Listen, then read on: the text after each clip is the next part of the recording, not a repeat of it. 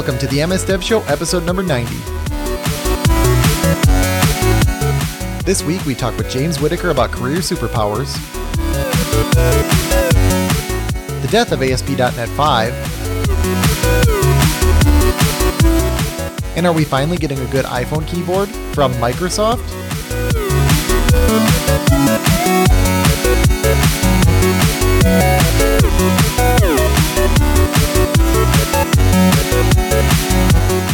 This episode of the MS Dev Show is brought to you by Infragistics. Their developer toolkits provide world-class controls targeting Windows, web, iOS, Android, Xamarin Forms, and more. Whether you're an individual developer or part of an enterprise team, they have something for you. Check out the latest today at Infragistics.com.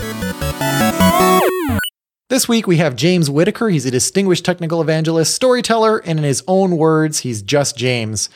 Uh, so we're going to get to his interview in just a little bit. We basically we pre-recorded it just before recording this, so I'm just going to insert that in. So he's not going to stay around for all of the news. Uh, so we'll just uh, we'll just move on here and come back to him. So uh, so Carl, what's going on? Yeah, we finally got around to finalizing the swag bag giveaway rules. Um, kind of important since we want to give that away on episode 100. Mm-hmm. It's episode 90 right now. So you've got essentially 10 weeks, give or take, roughly, to send to us via any method that we take input, social media, um, a video or audio of you. And uh, we're, we're not going to limit this in anything, but the message that you have uh, has got to be uh, get our attention in some way to select you. Mm-hmm. And um, at episode 100, we're also going to play your submission as part of the podcast. So just be aware that um, if this is something you don't want uh, all of our listeners to hear, don't send it to us. yeah.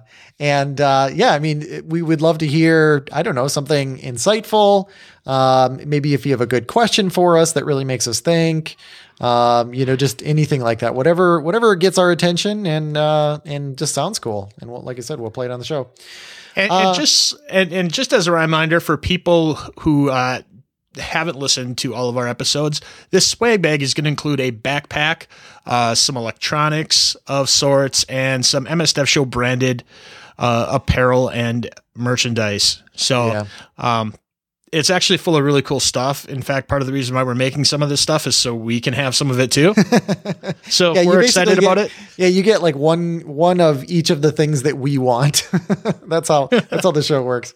Okay, so who is the Infragistics Ultimate Winner of the Week?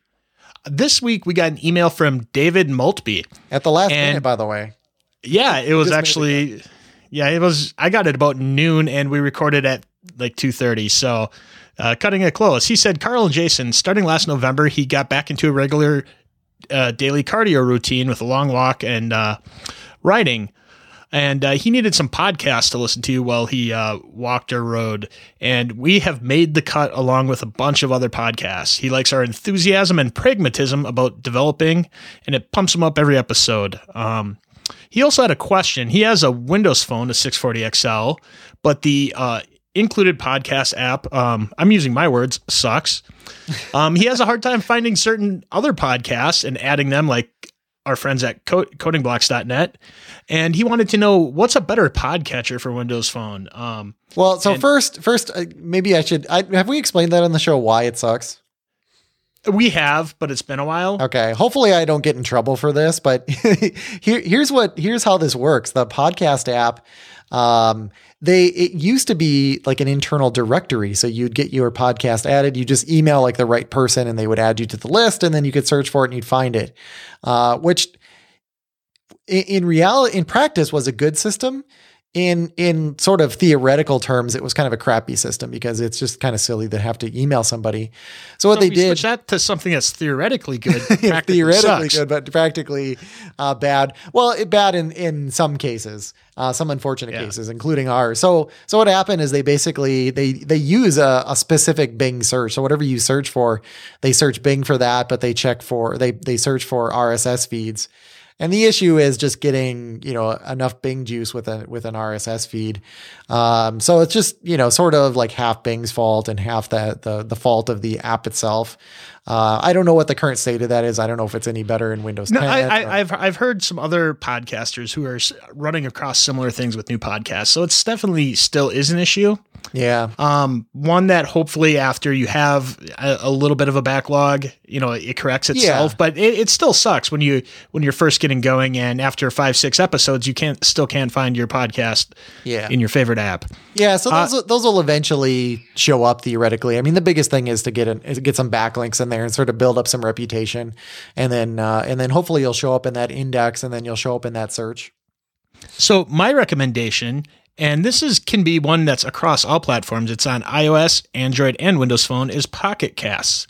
And what's really cool about this one is it cloud syncs if you make an account all of your podcasts that you're listening to that you're subscribed to to the cloud including like uh, your play state so if you listen to 32 minutes in uh, when you jump on another device um, it'll pick up there. And then, you know, Jason and I had a little bit of conversation about this, and he mentioned to me, not everybody has as many phones as you, Carl. But, you know, a lot of people, you know, they might have a Windows uh, desktop, an Android tablet, and an iPhone. Yeah, And I think that's still, you know, a practical solution to, you know, you might listen on any one of those devices and you might not be at all of those devices at any given time. So check out Pocket Cast. It's really good on Windows Phone. cool. Yeah, I didn't even think of that. You know, like whenever I go for a walk or if I go for a run, um, I could get probably I could get like a secondary phone that's kind of smaller. They would always be on the Wi-Fi, and then it would it would sync with that. So yeah, you might buy um, an Android phone just because it costs less money, as an example, or or a Windows phone like a um, uh, what is it like the 635, or I think he mentioned the 640. I think is pretty inexpensive as well. So uh, good thinking. Yeah, and if you want to get mentioned on the show and win the Infragistics Ultimate License like David did, send us an email to feedback at msdevshow.com. Comment on Facebook, iTunes, or Stitcher. Those five star iTunes reviews really make us happy. Yes, very happy. Uh, okay, so let's jump into the news. So, what do we got here? The first one how I ended up paying $150 for a single 60 gigabyte download from Amazon Glacier. Ouch. So, this is where reading your terms of service really pays. So, Amazon Glacier is really meant for like. it, it, it never pays, Carl. it, it, for cold store. Well, it never pays, but until it here. Well, essentially, Amazon Glacier is a service where you can just pump data in, you know, kind of all at once and kind of just let it sit there for archival purposes. And one of the things that this guy did, uh, it was written by Marco. I'm not going to do his last name, but anyways, Marco had like archived his CD collection, all of his music. There are about 150 CDs, and it came to like 63 gigs or something like that.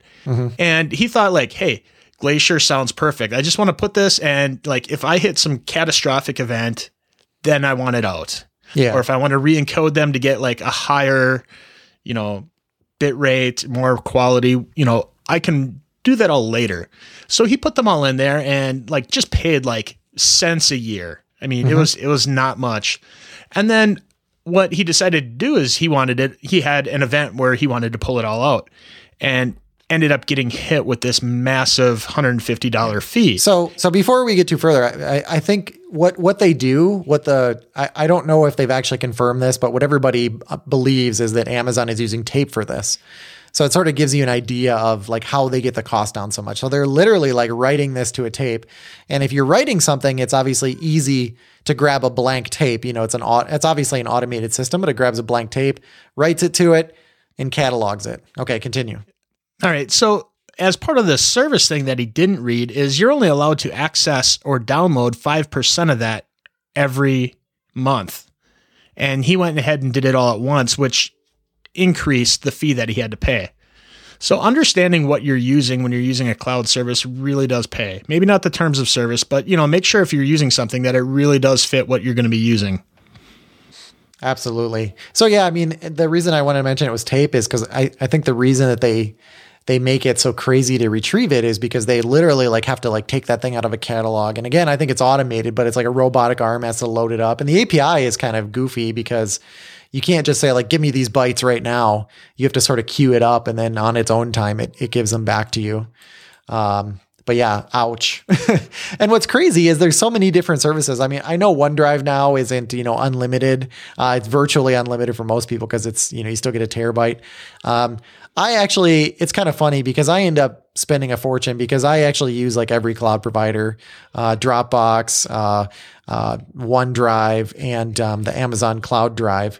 But uh, in any case, like you, yeah, you probably have enough free storage here. Or the, I think the other lesson here is to just pick the right tool for the job. So you know, there's also like Backblaze or something like that that will back up everything for you really cheap, and then you won't run into this kind of issue.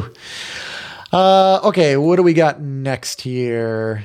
Uh, oh, this one. Microsoft is bringing its WordFlow keyboard to iOS. So this I'm really excited for because iOS has the worst keyboard in my opinion out of all three. Yep. And and you know every part of it is like the worst part. It's not just like it's the worst as a whole, but every single part of it is the worst out of all three. So even if this solves because uh, it's it's not out to everybody yet. If this solves even one of those issues, I would say it's enough to to switch to this keyboard for. Um, iOS has the had the uh, abilities to change keyboards for a few versions now, and some of the keyboards have been all right, but none of them have really stood out, and you know some of them are just plain buggy. And yeah. if Microsoft can nail it as well as they've done with their uh, own keyboard on its own platform, um, I say this is a huge win for iOS users. So I'm going to save you a whole bunch of hate mail there, Carl. so um, there's probably listeners that have only used the iPhone keyboard and like, no, no, no, it's it's good, it's good. I was one of those people years ago. I, you know, I had used like a Palm Pre before that, so I use a hardware keyboard. But the first soft key, you know, the on-screen keyboard I used was the iPhone keyboard, and I thought there was nothing wrong with it. And then I switched over to Windows Phone, and and what was interesting is it didn't seem any better to me. But then whenever I tried to go back to the iOS keyboard, I realized like it was kind of like going from SD to HD.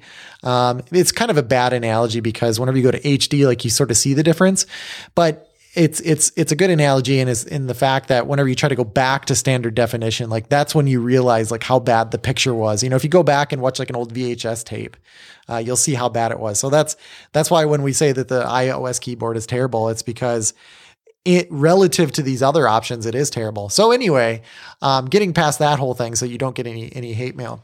So I actually I don't know how much I'm I'm supposed to say about this, so I'm to be I'm to be a little careful here. But I have this uh, this WordFlow uh, keyboard on my my iPhone. It's not publicly available yet, but I have a, I have a copy of it, and um, it's really really really good. Uh, it's just, it's just, it's really good. um, just every, but everything about it is great. Um, I don't know how much more I want to want to say about it. I guess the only like sort of hint I'll give you is it's also great for for one handed use. You know, so if you're pulling your luggage and you're trying to uh, use it one handed, um, it's really good for that. And you kind of have to wait and see what I'm talking about there because I just don't want to say anything I'm not supposed to say. Well, I, I know Windows 10 uh, modified the keyboard to include much better one handed use. So I'm assuming that uh, people are used to Windows 10 uh, phone keyboards uh, can expect a similar experience. Yeah. Uh, the next one, Node.js with Chakra. So this, um, I, I don't know how familiar you are with this, Carl, but basically, you know, Node.js uses the um, the Google Chrome, the V8 engine as the as the backing engine for it, uh, and it's really the only option. I know. I think io.js was was sort of forking that and doing something different with it. I I don't know all the details there, but this here is taking the the Chakra engine, which is basically the the IE engine, which is actually good. You know, even if you don't like IE. Um, that doesn't mean that it has a bad engine. The engine is actually really good. Um, there's basically a shim on top of that engine, and it it allows allows it to you know has a, um, a surface area of the V8 engine, so it has the same like API surface. So basically, what this means is you can run Node.js with a Chakra backend instead.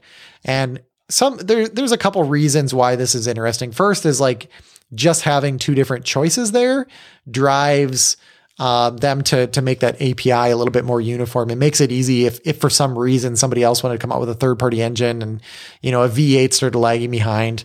Uh, but you know I don't know as a as a Node.js developer that part isn't too exciting to me. Uh, but I think what I think is cooler about this is just being able to um, you know like in a in a UWP app be able to run uh, Node.js on top of that um, because it's able to you know basically run Node.js on top of that Chakra engine, which is you know essentially running like a browser engine. Um, so that's pretty exciting. So we'll have a link to that in the show notes. Um, and then there's some, there's also some benchmarks in here too, showing how, you know, hey, this is, this is faster. Uh, looking at the bar charts, I mean, it's clearly like, you know, quite a bit faster. I know they're saying 10 to 30% better performance. I don't know if you'll notice that. Um, it, it kind of depends what you're doing. You'd have to really push it, I think, to notice that, but faster is always better. Absolutely. Yep. Uh, and then the last one here, ASP.NET 5 is dead. yeah, oh, I, I, should probably say more. Uh, introducing ASP.NET uh, Core 1.0 and .NET Core 1.0. So they're basically renaming these, and you know, uh, some people are losing their minds over this, um, which you know, I don't know. I'm, I'm, sure people have good reasons, and other people are like, "Oh, this is the greatest thing ever." Um, yeah, I guess I don't really have a big opinion on it. Um, I mean, it looks like they they they did a ton of thinking on this, and based on the information they had at hand, it it made sense to do this. Um, so it's basically trying to make this, you know, make help people understand that this thing is not, um, it's not like ASP.NET four plus one. Uh, this is like a new thing. Um, I don't know if you wanted to, if you wanted to say anything about the name, Carl. I want to talk about benchmarks next, though. No, I mean with with the naming, I mean it, it helps in certain areas. I mean it, it is a new product that helps to re- differentiate that. Yeah. Uh, it would be interesting to find out if they would have renamed anything else in that stack. Yeah. So, um, like I said, it makes sense to mm-hmm. call a new product something new and start at 1.0. Um, but yeah, let's get into some of these uh, statistics. I wish it was easier to say than, or as easy to say as like Node.js. You know, it's just so easy. Uh, but anyway, that's okay. Um, yeah, so statistics here. So they they basically in one of the the community calls, um, the ASP.NET team they they were showing or the ASP, sorry the ASP.NET core team was showing some benchmarks on. Uh, they had kind of a high end server there. I can't remember. It was like twelve cores or something, or maybe it was. Uh, I think it was a hexacore machine, but it had uh, you know hyper threading, so it was um, uh, twelve logical cores essentially. So they showed they were they actually had a 10 gig network card in this, and they were able to push nine gigabits per second uh, through the through this one experimental web server, and they were serving eight million requests per second, and they were at 50% uh, CPU usage. So you know the thing is blazing fast, and and the reality is, I mean, those are awesome numbers, and it's great that they're starting at that point um, you know, they're they're doing a ton of work around just like pushing this thing to the extreme, and I think that's important. Um, and and I'm going to bring up something that I probably sound like a broken record because I say this all the time. You know, if you're doing asynchronous programming using something like this, you know, if you're doing async await everywhere and you're doing it properly, um, you will see insane performance. And I always talk about how Node.js is fast because it's async. Um, and this is as well. If you if you don't intentionally do something to make it synchronous and slow it down, uh, this should be blazing fast. And what I think what's going to be really interesting to see is like in some real applications. Uh, and by real, I mean you know they're going to be simple enough that that you can basically write the same thing in Node.js and on on, on ASP.NET Core. Um, I suspect you're going to be able to, you know, have some tests that show that this thing can can be significantly faster than Node.js. So let's go now to our pre recorded interview with James Whittaker. I also wanted to warn you in advance there is some swearing in this episode.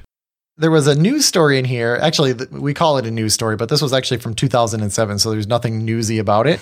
Um, I, have you seen this one, James? So this is on the Dilbert blog. So this is by Scott Adams, and it was entitled "Career Advice." Did you see this? I did. Yeah. Okay. I, I don't know if you had, had you seen this prior to the show. Uh, no, not not prior to you sending it. Okay, because this really lines up with a lot of the stuff that I've read from you. So the point that he makes in here, he's like, there's there's a couple different ways uh, to be successful in your career. One of them is to be the best at one specific thing, and he basically says that that's impossible. You know, there's there's pretty much gonna be one person that's the best at anything. You know, there's rock stars and celebrities and things like that, and then there's sort of this uh, this back door in, which is be very good uh, in the top twenty five percent at two things. And he he recommended, um, he said, I always advise young people to become good public speakers. So be in the top 25% of public speakers. Um, anyone can do it with practice. If you add that talent to any other, suddenly you're the boss of the people who only have one skill um, or only get a degree in business or or get a degree in business on top of your engineering degree, law degree, medical. So he's saying, you know, be in the top 25% in, in two different things. Look, he made his living off of one thing, and that is Yeah. uh, writing the comics. So, so I, I think Yeah. that you know he's got a problem of credibility there. Yeah. Uh, I call bullshit on that. I think that you know specializing in something, you don't have to be the very best at anything. That's just Right. too, high a bar. That means if you can't be as good as Jimmy Page, don't pick up a guitar. Are you kidding me? Um, and th- there are plenty of guitar players in the top 10, 20, even 30% who make a really good living and have a really good time uh, Mhm. doing what they do. So don't listen to somebody who draws cartoons for a living, uh, unless that's the career you're going for, right? Mhm. Um, but if you want to have a career in an industry, you know, look to advice for people who are successful in that industry. Yeah. And uh, he's not that. So I think specialization is really important. In fact, I, I have a course I call Career Superpowers. There are nine superpowers, and specializing is, is one of them. The, the point is not, and, and I think getting a, uh, an MBA on top of anything is largely a waste of time Mhm. um, and a distraction from from doing something much more impactful. So the idea behind specialization is to get really good at something that really matters. You don't have to be the best, and it doesn't have to matter the most, but it has to be something that matters. My specialty in the '90s is software testing. Took me a long way. My specialty in the 2000s in, in security took me a long way, and now my specialty in storytelling in the 2010s is taking me uh, a long way. So you, you got to pick something that's really impactful that you can master and get really, really good at it. And, and if you're trying to be the best, just stop. It- It's silly. Yeah. Well, of course. I mean that I like you said that's an insanely insanely high bar. okay, well cool. So I wanted to get your feedback on that and then and then we wanted to jump into a whole bunch of questions. So you you know, you have a wide variety of writings out there and and some really good information and you know, you even have some crazy stuff out there. I call it crazy uh, you know, I guess Oh, crazy's good. Crazy's good. but you have like ode to the F word and oh, to the F word. How to be fucking awesome. Just suck less. Yeah. yeah All yeah yeah no those are those are those are great and i love i just it, it's it's great because it, it just it gets your attention and it just it really forces you out of your comfort zone so i, I love reading that stuff um, so i guess the first thing we should talk about is what you do for microsoft Well, for Microsoft, I uh, well, I used to lead a, a bunch of developers, and then Microsoft discovered my ability to entertain an audience, and so I've been doing a lot of messaging. Uh, for a year, I did messaging around our developer platforms. Uh, then I did a year of messaging around uh, mostly to marketing. That was kind of cool. Being at Mhm. developer conferences and being discovered by people who ran marketing conferences and wanting an engineer to to come and give a keynote. So I did that for a year. And now I'm focused internally. Uh, I'm giving this talk called the growth mindset at Microsoft that explains a lot of things that, you know, our CEO and our, our, our EVPs say about growth mindset and, and, and culture change and, and, you know, all these things about one Microsoft and mobile first, cloud first. I, I took a good solid look at that as an engineer and built it into a story. And so now I'm going around telling that story to, uh, at, at all hands uh, at Microsoft and, and in various Microsoft offices, and it's a blast. cool So you had mentioned that during the '90s you were an like an, an evangelist of testing and testing strategies. More so, than evangelist, I was a software tester, you know, to the gills. That's what I did for a good solid decade, and and it was the right decade to do software testing. You know, back when we shipped software on on CDs and, and floppy disks, you know, the, the value of bugs was just really, really high. And so that's what I'm talking about doing something impactful. Software testing in the 90s was impactful. okay i'm curious so uh, just to just to dive into that a little bit so it, it's is it less important today or like kind of what what made it's you not get important out at all today. Uh, it, it it started becoming less important in when the web came out, right? When Mhm. when the idea that you can you can ship software, get early feedback from early adopters, and they find all your bugs for you, right? Instead of having instead of paying ten users to act like I'm sorry, ten testers to act like users, you could get a thousand users who are really good at acting like users and finding Yeah. a bunch of bugs and they don't just play one on tv they don't just play one on TV. And so it was to me, it was like, why are we still paying testers when, when if we're, if we include the user in our development process, we can actually get that feedback a lot earlier. And it just seemed, I mean, I, I literally saw my specialty of software testing fly out the window. yeah And, and so, you know, that's part of the, go back to the Dilbert, uh, uh, my, my calling bullshit on that. That's part of it is you got to pick something impactful to be good at. And, and all of a sudden, after the web came out in 2000, it wasn't impactful anymore. And so, so I switched to security. Oh, that's very interesting. Very interesting. So there, so with that, I mean, specifically talking about testing, then there, there has to be like a good way then for your users to obviously communicate that back, or you have to have the right. Oh man, getting users involved in feedback. It's, it's so easy now. Like I love what Xbox yeah. did. Xbox won a Guinness Book of World Record for the most responsive brand by getting their, you know, using Twitter and using Instagram and using Facebook to get their users involved really, really early and helping to identify who their power users were and who were the really passionate users and, and, mm-hmm. you know, feed feeding them early stuff, getting bug fixes, you know, the turnaround for bug. How, how do you win the, the most responsive brand Guinness Book of World Records? Your turnaround on bugs is really, really fast. And, yeah. And, and this isn't their testing organization that's doing this. This is their, you know, uh, what really is what, what a lot of places at Microsoft are doing is they're putting test and development to a blender and just mixing it up until the two are indistinguishable from each other. That's mm-hmm. how to do testing. Make it invisible. Yeah. Make it just part of the process. Developers, I always, I, I piss testers off when I say this, but I, I like to tell testers that you all are a self-fulfilling prophecy. The more testers you put on a project, the more you're going to need. Right? Yeah. The, the minute a tester appears, the developer's like, "Oh, great! I got somebody. To, I got somebody's got my back." Right? And without yeah. somebody having their back, they do a better job. Man, it's human nature. Oh, that's a really interesting observation. Yeah, it's uh, correct. That's just yeah. interesting.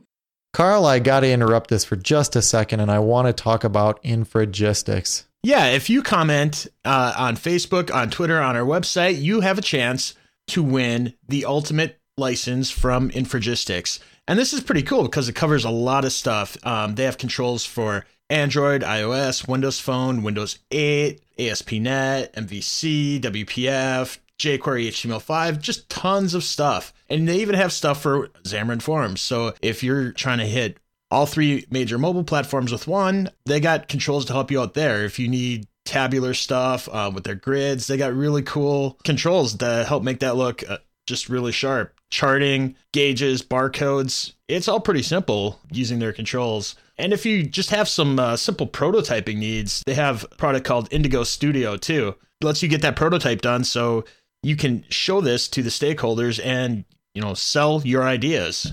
Yeah what i love about that you can just send them a link and they can actually navigate through the app. But uh, what, like you mentioned earlier all of these controls across all these different platforms this is great. I mean most people don't just develop one type of app now. So being able to to go and use these controls in every type of app all under one ultimate license is is really big plus. If we don't select you uh, each week you could try again next week. And if you can't wait, they have free demos. So you can try it out for a month, download the demos, and try it today. Yeah, check it out at infragistics.com. They're a free trial, so you have nothing to lose. And remember, each week, if we pick your comment on the show, you get the ultimate edition for free, which includes everything. We thank them for their support of the MS Dev Show. You, um, in one of your posts, you had brought up a good point about being useful to your industry, and I had actually heard it from somebody else, and then, and then, uh, and then I went and I, I kind of looked it up, and and you had pointed me to the right post and everything, and I I find that one really fascinating, and I've I probably thought about that more than anything else that you've ever said. Uh, you know, I'm always I'm always kind of thinking like it, it, it's it's just it's so prof- it's so simple, but it's so profound because you know the the the you know no job is like guaranteed right and if you if you marry yourself to one particular company like you know I, am all i'm all for like working hard for a company and doing a good job but but really it it should if you are working hard for your industry and making yourself valuable to the industry like those those things go hand in hand right absolutely I mean, do you want to yeah, do you just kind of want to describe like what? well, know, this came your... this came about from debunking some other bad advice from somebody more famous than me, Jack Welch, yeah. who uh, yeah. Uh, was telling people, you know, uh, uh, you know, impress your boss and be valuable to your company. Yeah. Which two, both both of those are stupid. Even from my perspective, I, I that is just unbelievably stupid. Jack Welch was was his better days are in the '90s. I mean, he was amazing mm-hmm. in the '90s, mm-hmm. but, but, if you haven't noticed, shit has changed, uh, and and so you know he's not paying attention anymore. Um, but you know, being valuable to your company. Look, look at take Microsoft for example. You know, the mm-hmm. best way to be valuable to, to Microsoft in the 2000s was to really learn Visual Studio inside and out and, and, and TFS and, and really just kill those tools and learn C sharp. And, and does that make you more valuable or just you more valuable to your company? Um, mm You know, now all of a sudden Microsoft's embracing open source and we're looking around trying to find talent in open source and we've got all these people who marry themselves to Microsoft technology and we're like, hey guys. yeah. And so the yeah, people, they just don't, people they just don't get the other me, culture. People who yeah. listen to me and, and develop a broader uh, industry purview are, are, are making bank now at Microsoft because their, their skills are, are more in demand. And, and so I think it's this general idea of paying attention to your industry, understanding its ebb and flows, being, being good at predicting where it's going. You, you'll get good at figuring out what you need to get good at. And, and, um, you know, your industry is more important than your company. Um, mentors are more important than the person you report to. And, and this is just, you know, general advice that I give in my career class that I teach here at Microsoft. Yeah, and, and some some advice that I've always given, and, and you can tell me if I'm full of crap, but you know, I always and I will if you are. I, I know you will, so I know I can get an honest opinion here. But I always thought like what what my boss thought that they expected of me wasn't it wasn't that important. I, I always looked at it and was like, okay, well that's great, but I'm more interested in what what you think is important for for your job you know because in you know somebody told me a long time ago like your job is to make your boss look good. And and i i agree with that somewhat I um, but i i thought i thought it was more important to um, you know to understand what they were trying to accomplish and, and work toward that. So what what are your thoughts on that? So look, your boss, there's one career your boss values above all others. and it's not yours, right? Right. Absolutely. so so you, you got to understand this is a relationship. You have an employment contract with your company. Mm-hmm. This is the, you know you're not required to love them. You're not required to, to to be in service to your boss. What you're required to do is contribute. It's a value proposition, right? You have mm-hmm. to contribute, or you'll no longer be employed. And then at the same time, you have to work for yourself too. You have to grow uh, and and learn so that eventually you're going to be qualified for um, for, for other roles. And so you know, people who don't look out for themselves are, are, really a little bit silly. You ever heard? Of, you ever did a job interview and the boss was like, "Oh man, you're you're perfect for this role. We've been looking for you, and and oh, we just we can't wait to get you on the team." And you know, all that stuff feels really good, but it's smoke and mirrors. Your boss has got a job that encompasses a whole bunch of people and a whole bunch of products and and and and they want you to play a role. Yeah you're solving a problem for them. Yeah you got to understand that. You're you're a cog in, in the process and you got to go into that with an open mind and make sure that your product team and your company get value but also that you get value too. If all, all the work you do accrues to your boss and to your product team and to your company what's left for you Oh, absolutely. Angst and and that intersection of overworked and underappreciated, which no one ever wants to go to. Right. No, great points. So, looking at like how you you you take that and f- find out how you can be useful to your company. How did you kind of turn that into changing your role into being a good presenter? Well, I mean, I realized at an early age. In fact, I tell this story in my storytelling class about how I um, won a debate when I was in the 11th grade against somebody who was actually studied debate and was a lot smarter than me. And, and I won because of my storytelling ability and my stage presence. And so this has kind of followed me along my career, understanding that um, just because you have a great idea doesn't mean somebody else will think it's a great idea. You've got to be able to sell it. You've got to be able to wrap it in a good story. You've got to be able to get that value proposition inside their head. And, and to me, every, everywhere I went, it was always the people who were good at telling the story that, that got their ideas in front of the right people and, and, and got their ideas implemented. And so, so I've always been really important. Uh, it's always been really important to me. And as I looked around, I saw the same thing happened at Google. I saw Google tell, telling a lousy story, and I stepped up, and and all of a sudden I became the keynote at Google Dev Days, and and you know got to fly around the world on somebody else's dime. And the same thing at Microsoft. I saw us kind of telling a clumsy story, and I thought Microsoft's story is so freaking good. Why is it that we don't have people salivating to to work here and to work for us? And and and so I consciously went about finding better storytellers in myself. You know, the the uh, Amanda Palmers and Michelle Dickinsons and and Martin Luther Kings and uh, Winston Churchill's of the world, and, and picking apart what they were doing and how they were doing it, and making myself better. Every single talk I went out, I was a little bit more compelling and a little bit better until I realized. Hey, I just won 19 best presentation awards in a row. Something's going on here. I wonder if it's teachable And, and so I challenged myself to start teaching it. And, and the funny thing is, when I started teaching the art of stage presence, I got even better uh, because there's no better way of improving your ability than to try to teach it to somebody else. Yeah, it is interesting too when you're presenting presenting. well, I'll tell you what, it's a challenge. I mean, you, yeah. you got to be you got to be pretty uh, confident in your skills if you're going to teach the art of stage presence. Uh, yeah. But I'll tell you, I've seen a lot of public speaking classes from people who are not very good public speakers. Uh, my class isn't like that, and and so um, uh, and and people walk away with with new skills uh, when, when they take it and, and that's good because it's really important. There's enough boredom in this world. Uh, we don't need it in our conference rooms, and we certainly don't need it in our schools. Um, I've begun to teach it to teachers in the Washington area, uh, trying to get them to up their game because it's frustrating that kids go to school and learn that learning is boring. I think that's a, mm-hmm. a really bad thing. Absolutely. And so I, I, noticed that there's this story on on you at uh, the Microsoft site, site um, kind of entitled "How to Change the Way People Think in Four Easy Steps."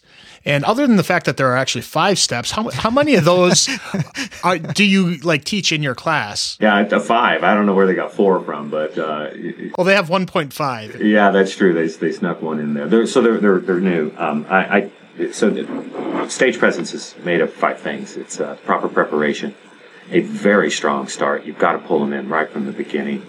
Uh, having something to say, which means really understanding that concept. Yeah. You, so the first point, by the way, you sort of ruined me now because anytime I go see a presentation after the first 30 seconds, I, you know, I, I sort of see everybody paying attention for 30 seconds and then I look around like, I'm just like, oh, here comes the, the James Whittaker 30 second mark. Yeah. And, and sure enough, down, like everybody starts looking down and I'm like, oh. Yeah. I tell people, God. look, you, you know, they've got screens in their hand and, and yeah. in those phones are naked people. You gotta be, you gotta be better than the naked people in their phones if you want to keep their attention. and so awesome. then, you know, having, uh, saying it well and sticking the landing are the, are the last two of that yeah. five. And that's basically what the, the course covers. And it's, it's expanded to four hours now. And I'm, I'm actually barely fitting it into, into four hours. Uh, it, it, it's it's really kind of fun. To, it's a it's a, almost a neuroscience game to me now to figure out how I can get my message into people's head and get them inspired without them even really consciously understanding what I'm doing to their to their neural receptors. It's a blast. Yeah, no, I mean I have first firsthand experience. I know that it's just it's just amazing seeing a good presentation and and um, yeah, there's a, there's a big gap there between what what yeah, uh, it is. It's amazing. Why wouldn't why wouldn't everybody want to be good at that? I know, and I, I want to be good at it, and it's it's one of those things where keep coming like, to my classes, man. We'll get you there. We'll get you there. yeah, yeah, sounds good. Um, so I'm kind of curious. Can you make a good presentation of a boring topic? You know, if Satya or even like bad news. So if Satya said, "Hey, we're gonna double everybody's hours and cut everybody's pay," you know, like could you like present that in a way where I'd leave there and be like, "Yeah, that's." Well, I don't know. This. I don't know about that one, but he did ask me to do something with growth mindset. Um, the, the, SLT, you know, they said, "All right, this is yeah. really important," and and and it is kind of if you've ever heard anybody else talk about it, it's a little bit boring. It's not boring when I talk about it. Mm-hmm. Um, and so so yeah, I've got my whole creative routine I go through with that challenge, and and I think I built a. I mean, the first time I gave it, I got a standing ovation, and, and talk about feeling good, man. There's nothing better than that. Oh wow, yeah, that's awesome. A lot of your writing also tends to be on career advice as well. What kind of advice do you have for us to just get the most out of whatever we decide to do? Well, I mean, so the the, the worst career advice ever is, uh, you know, just do what you love, which is kind of stupid because you know I kind of have a fondness for for bong hits and Monty Python. um, and, and, I can't find anybody to get me to pay for that to, to pay me. Oh man! That. So so you got to find passion within what you're doing. Like when in software testing, there's a whole bunch of parts of software testing that are just boring as hell. Uh, and so I focused in on, and I think this is good advice for anybody. Focus in on your day job and figure out, slice it into pieces, and which piece do you enjoy the most. And try to work to a point where you're doing more of the enjoyable pieces and start delegating less of the of the onerous pieces. And the example I like to give in software testing is I hated writing test plans. Mm-hmm. And so I came up with a process of a 10 minute test plan. And it was actually kind of a joke that, you know, you can't really do a test plan in 10 minutes, but after 10 minutes, I'm bored, bored shitless. So, um, and so, so sure enough, we came up with a process for, for building a test plan in 10 minutes, and it kind of went viral. I, you know, that How Google Tests Software book, that's sort of the, the gem of that entire book. Uh-huh. And, and so, you know, you just kind of just start slowly shedding the pieces that you don't like. I think that's the secret to a happy career is is focusing on the stuff that you like the most and, and learning how to shed the stuff that you like the least. Mm-hmm. And so that's a, the, kind of the cornerstone of my career superpowers process, helping people figure out what they're passionate about or what, what they're passionate, you know, the work where, where, where what you're passionate about and what you get paid for overlap the most. It's yeah. quite an art. Absolutely. So you make you make all of this seem easy and you pretty much make everything seem easy. So, you know, can it be can it be this easy for everyone or or do you have to work at work hard to make it look easy? Well, it's hard. I mean, some of the superpowers, like learning, learning is hard work. I've, I've made yeah. learning as easy as I can. I've done the brain science on it and boiled it down into into five five techniques people can can do to become a super learner. Um, and and so, but still, you know, there's there's some some hard work in there. Uh, but I think if you make it fun, it, it seems like it's easy. Uh, and, and, so I think that's what I do. I mask hard work behind uh, uh, a good time. And I think a career should be a good time. You know, it's roughly a third of your life doing it. And, and really it's more than that now because I don't think there's a such thing as work-life balance. I think what we've really done is we've blended work and life. Uh, I work on the weekends. I, my email uh, yep. and, and work comes at me 24 uh, 7. And, and so if you're going to spend that much time doing it, don't let it suck. Yeah, I, have I've brought up that point about work life balance before because this whole I don't know if you've seen this Delve Analytics. We announced that, and it it basically gives you like all these stats on like you know if you're working outside of work, quote unquote work hours and things like that. And I I asked people, and it's funny because I get a different answer from everybody. I said, is it is it good or bad that I'm working on the weekend? You know, because I would I would argue this good because maybe I shifted work from a different time. So I would that, argue you know, that I it's go to the, normal. I don't yeah. know anybody who. I mean, unless you have one of those nine to five jobs from last century. uh, th- th- there's no such thing as not working on weekends and not taking your laptop on on yeah. vacation. And there's also, you know, the, a such thing of doing personal things when you're at work. It's a it's a trade off. You know, if, if my boss walked in and and caught me paying bills or or you know registering my my kids for some online he wouldn't care. Yeah. You know work is part of life and life is part of work and yep. that's the nature of the business. Exactly. So Jason has told me a few stories about you. Uh, I don't know how many Were they we have time stories? for on the air. Because if he's had my storytelling class, they better damn well be. It's not. I, I actually haven't. I haven't been in that one, but I've I've been to two of your your presentations. You did one just for our group, and then you did one uh, for for a little bit of a wider audience. HR was in the room for one of them. Well, well. Anyways, Jason was telling me that if he were as edgy as you, he'd probably get fired. So, what's your secret for for you know being edgy, being yourself, and, and being somebody who could be a responsible corporate citizen? Okay, so it, it's important to me to be myself because I'm not smart enough to be someone else uh, I, I'm not smart enough to carry two faces around with me and, and, and interchange them. And, and so many people must be smarter than me because they do this, right? You, you, you're in a, a room with some important CVP or whatever, and they're cussing like a sailor. And then all of a sudden, um, CEO walks around and, and they, they sound like a Boy Scout. I, I'm not smart enough to do that. And so I'm going to say things that get me in trouble. And, and I do, you know, me and human resources, um, you know, we've met. and and so the point is to to be to me, it's a value proposition. My value has to be high enough to Microsoft and, and as it was to Google before to be able to overcome that. And you know, the conversation can't be, "Hey James, you said the F word eight times during a uh, uh, talk. Um, you're fired."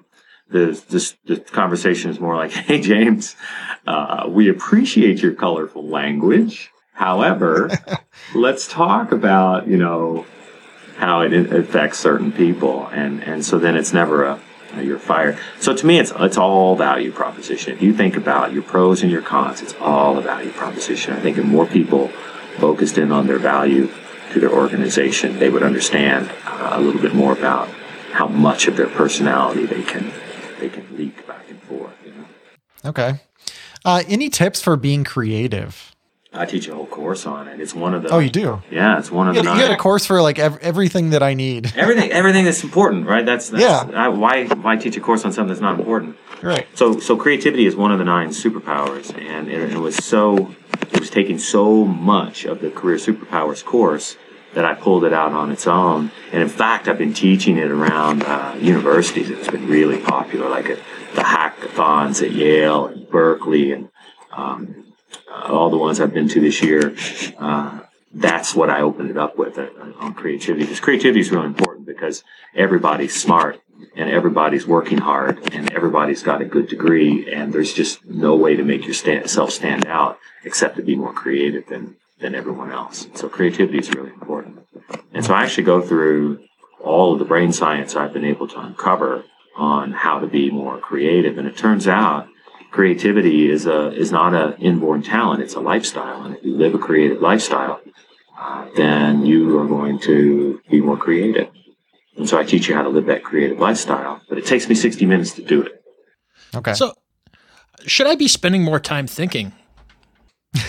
Because because before the show, Carl and I were talking, and I'm like, I think I think James, you know, he just I think he probably just spends a lot of time just thinking. Oh, I sure do. I mean, yeah. I I have my spots, and I talk about how to identify your creative spots. Um, and and I spend a lot of time there. Uh, I spend a lot of time with my technology turned off. I spend a lot of time seeking out, you know, mind expanding things. Like, did you know that satire and sarcasm? Here's a little nugget for you. Make your more of your brain activate than any other type of, uh, of humor or um, uh, prose or or newsflash or feature list or bullet list or PowerPoint slide. Satire and sarcasm. So I spend a lot of time sort of embracing and appreciating uh, the profundity in my life.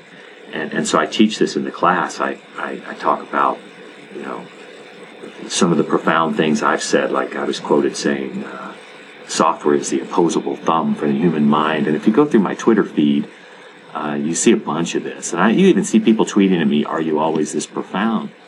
And and the answer is yes, I am because I've done it on purpose. I actively yeah. seek out profundity and I absorb it and I pick it apart and I think about it. And, and, you know, Mark Zuckerberg does this. And you know, if you look at all the companies that have actively seeks out things like this and boredom too. Mark Zuckerberg actually seeks out boredom, and boredom has been scientifically proven to make your mind work uh, harder.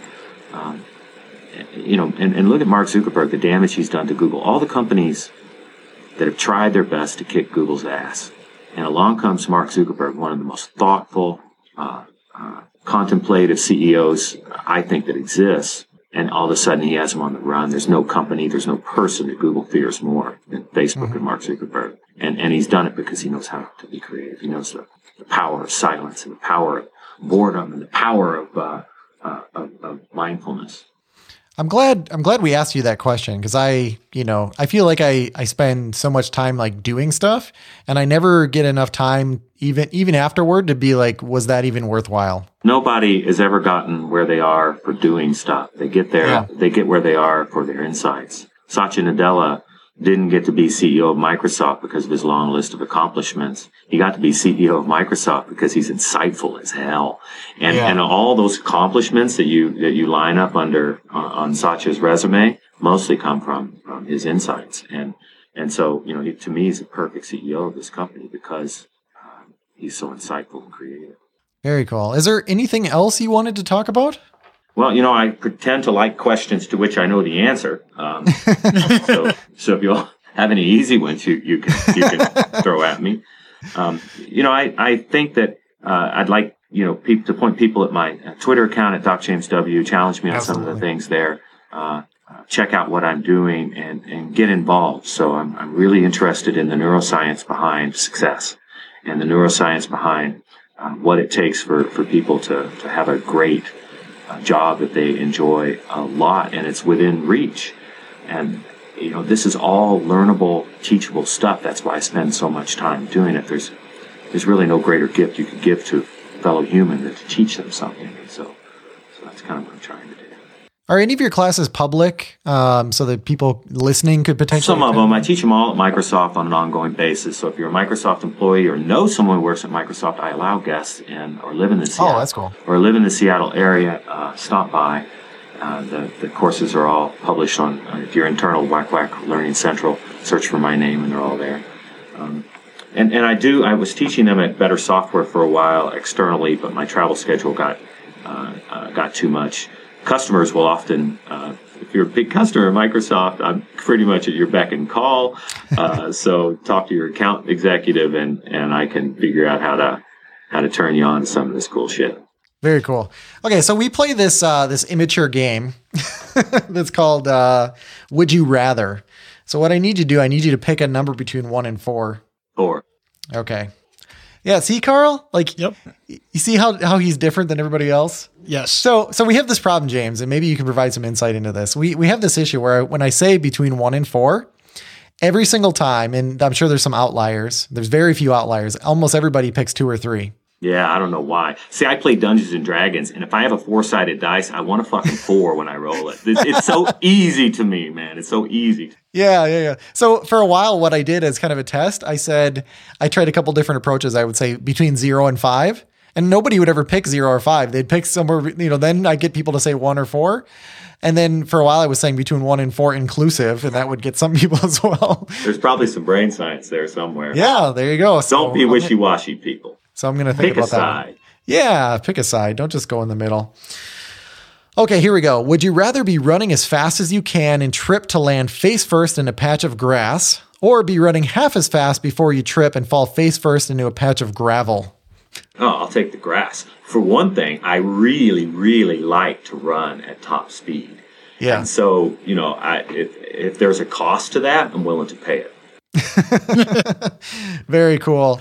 Um, yeah, so we'll include a link to your your blog and your Twitter feed uh, in the show notes. If there's anything else, just email us and we'll make sure that we get it into the show notes. Otherwise, like you said, uh, people will check out your Twitter feed. What was the handle again? At Doc James W. Okay, perfect. Um, anything else you wanted to mention before we let you go? Well, I'd just like to say that you two do not suck, sirs. This was fun. Well, thank you. Hmm. Thank you very much. Try to make it as easy as possible. So, are we are we better than Skype?